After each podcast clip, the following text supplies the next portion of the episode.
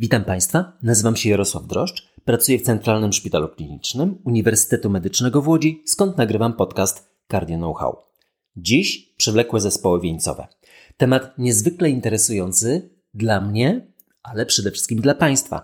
Patrząc na statystyki wszystkich podcastów, a jest ich już od początku roku prawie, Państwo znacie numerację, więc będę mówił kilkadziesiąt, to przewlekłe zespoły wieńcowe były najczęściej i ten odcinek numer piąty y, na temat strategii leczenia zachowawczego bądź inwazyjnego w przewlekłych zespołach wieńcowych ma pierwsze miejsce, jeżeli chodzi o częstość czy liczbę odsłuchań.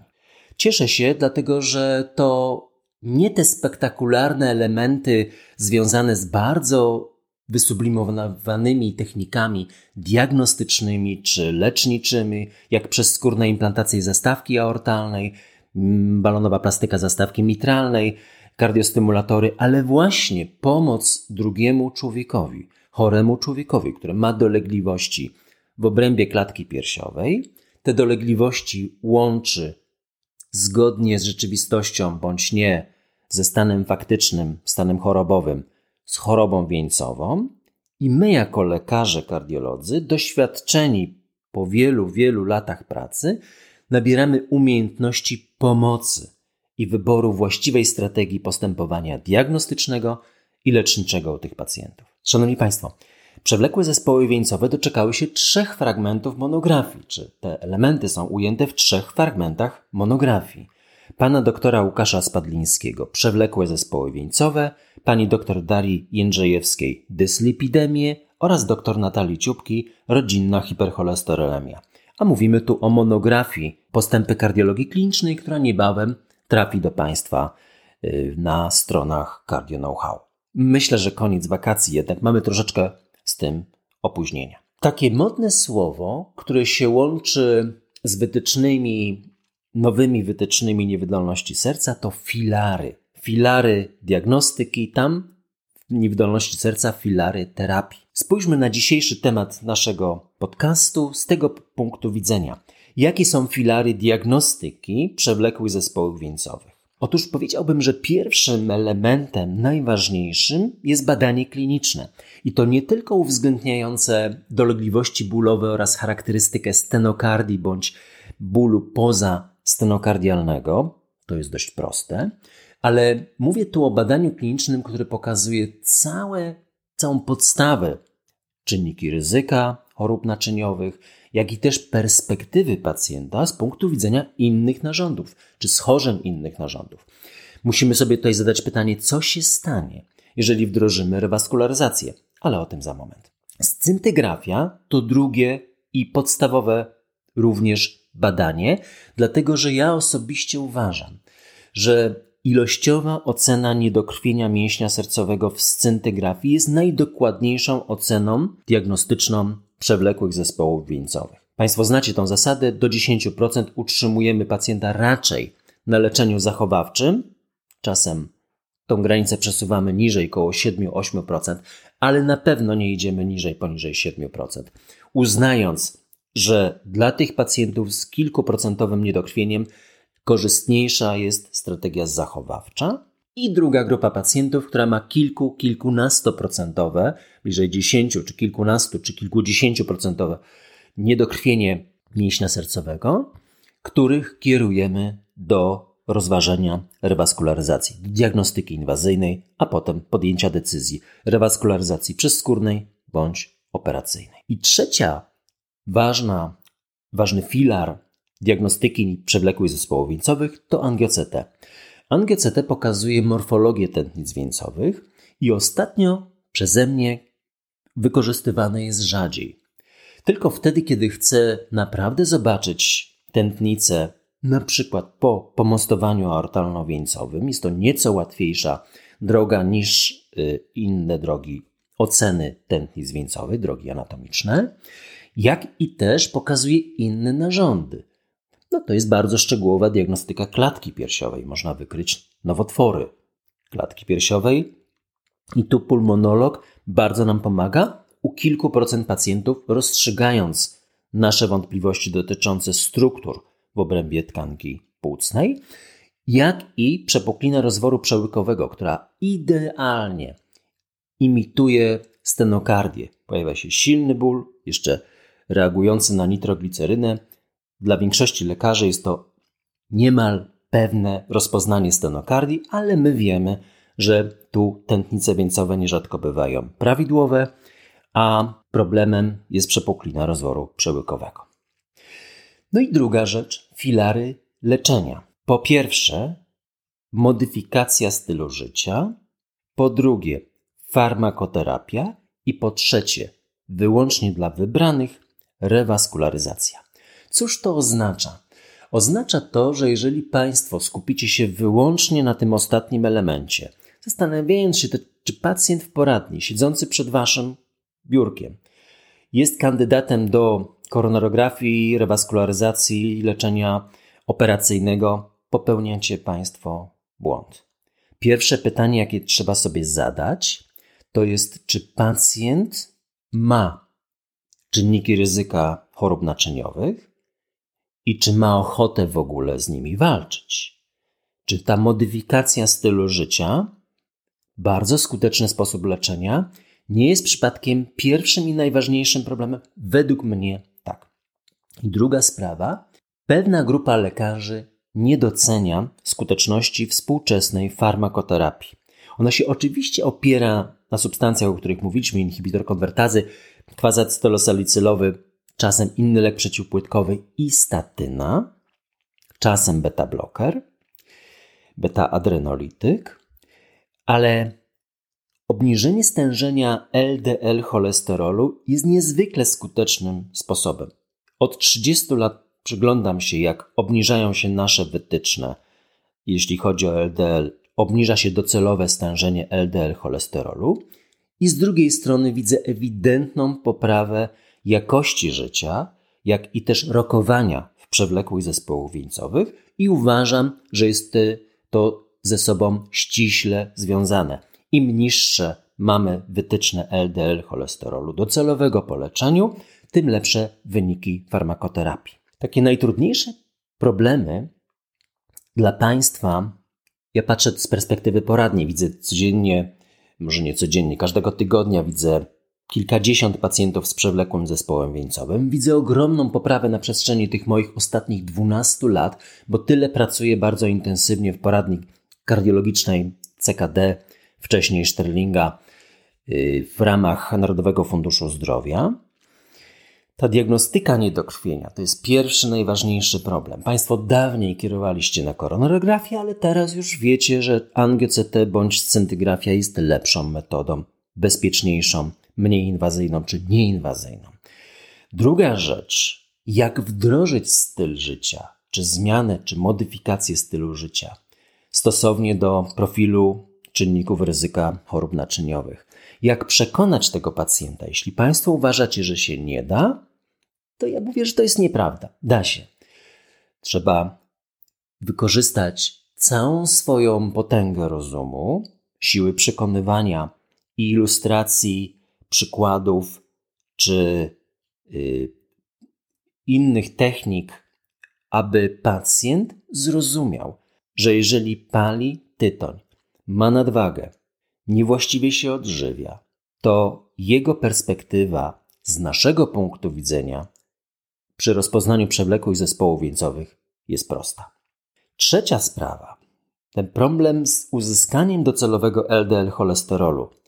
Mówiliśmy o tym kilkakrotnie. Mówiliśmy o przewlekłych zespołach wieńcowych mm, w odcinku epizodu 5, w epizodzie 5, na temat statyn w epizodzie 3, na temat y, nowości z American College of Cardiology epizody 18-19, czy diagnostyki epizod 20 naszego podcastu.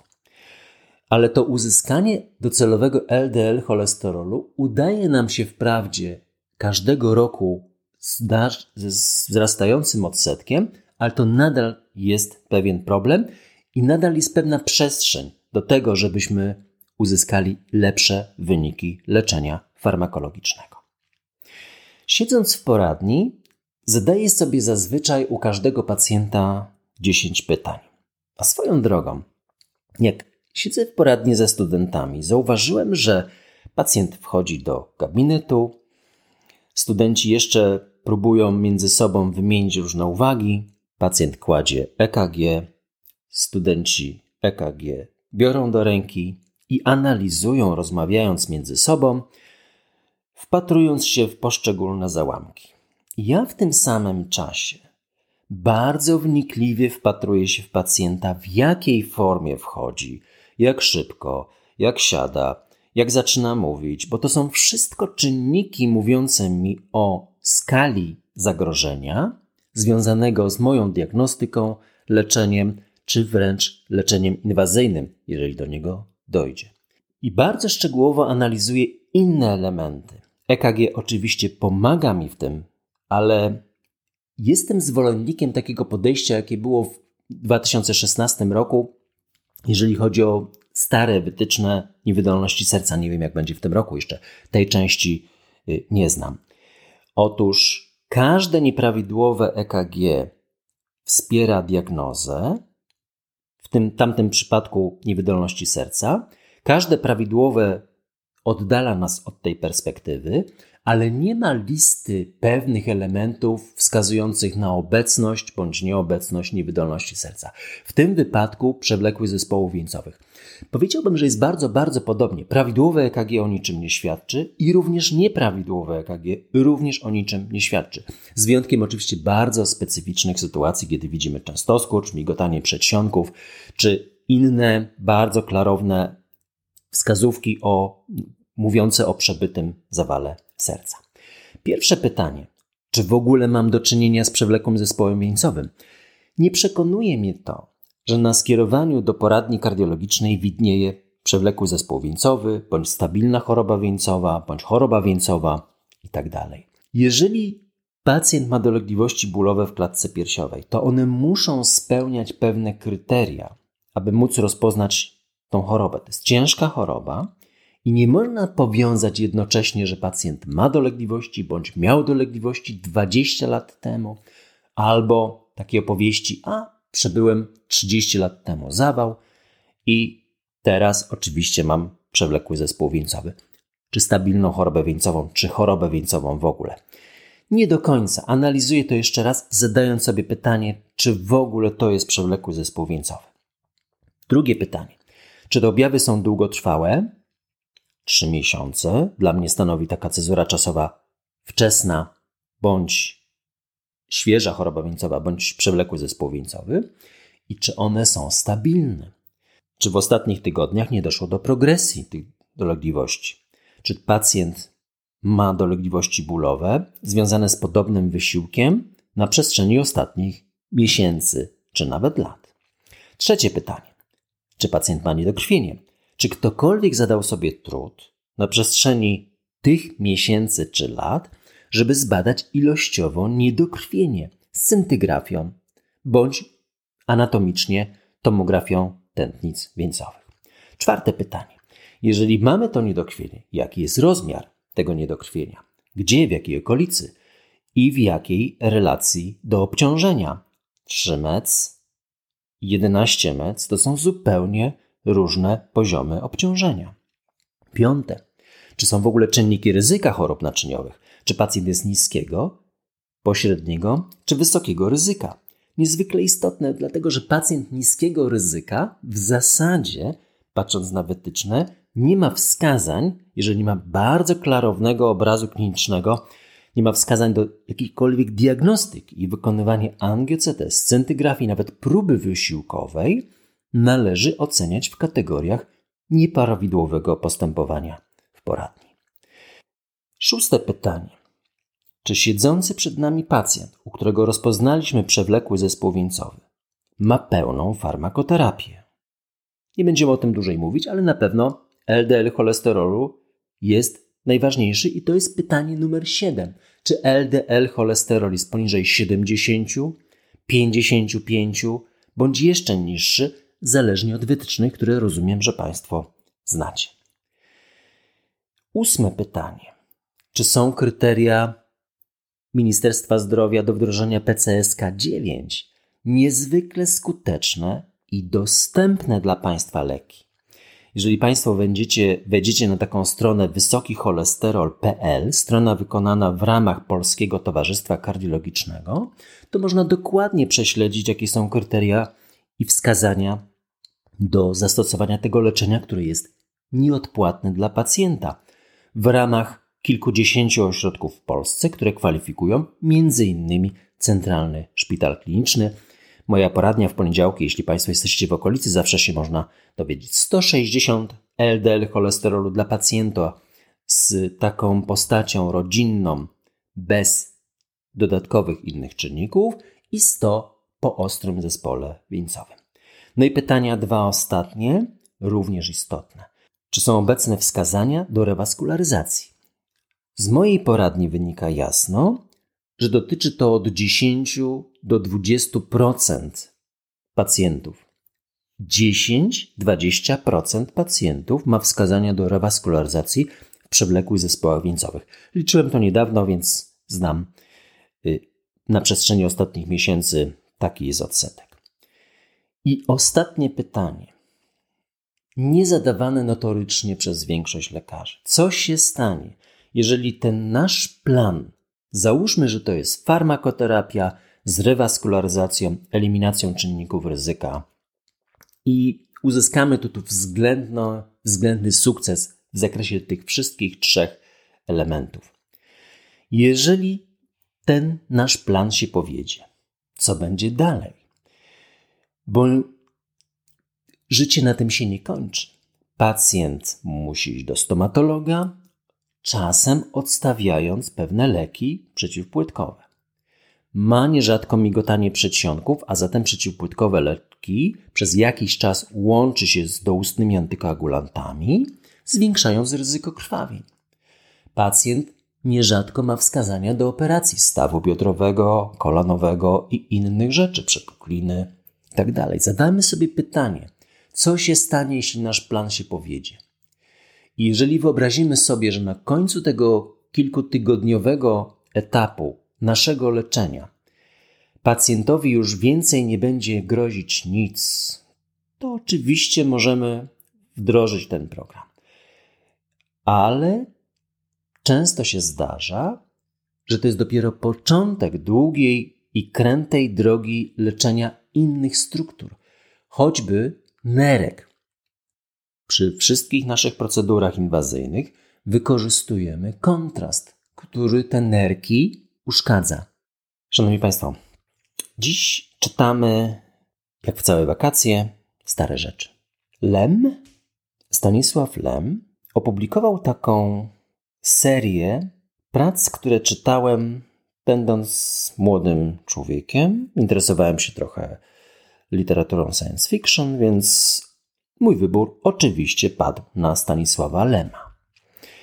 I w ostatnich latach przeczytałem biografię Stanisława Lema napisaną przez Wojciecha Orlińskiego.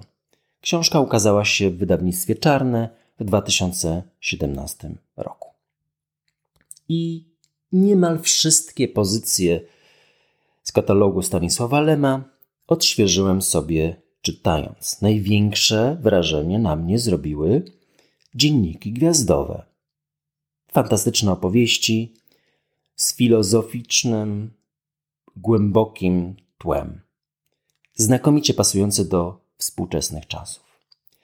Jak porównuję swoje spojrzenie, czysto umówmy się gwiazdowe, astronomia, astronautyka, sprzed 40-50 lat, jak czytałem Lema po raz pierwszy.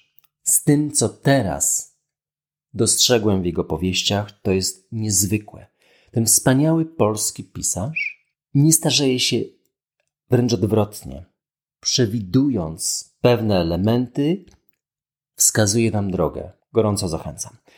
Szanowni Państwo, jeśli będziecie mieli jakieś uwagi, komentarze, pytania, kierujcie na media społecznościowe. Od września zaczynamy normalny cykl polegający na tym, że Państwo zadajecie pytania, a ja na nie odpowiadam i nadal jestem bardzo Państwu wdzięczny za promocję. Mamy już 1100 osób, ta liczba stale rośnie. Podcasty mają swój transkrypt z wyjątkiem tych odcinków wakacyjnych. Serdecznie pozdrawiam.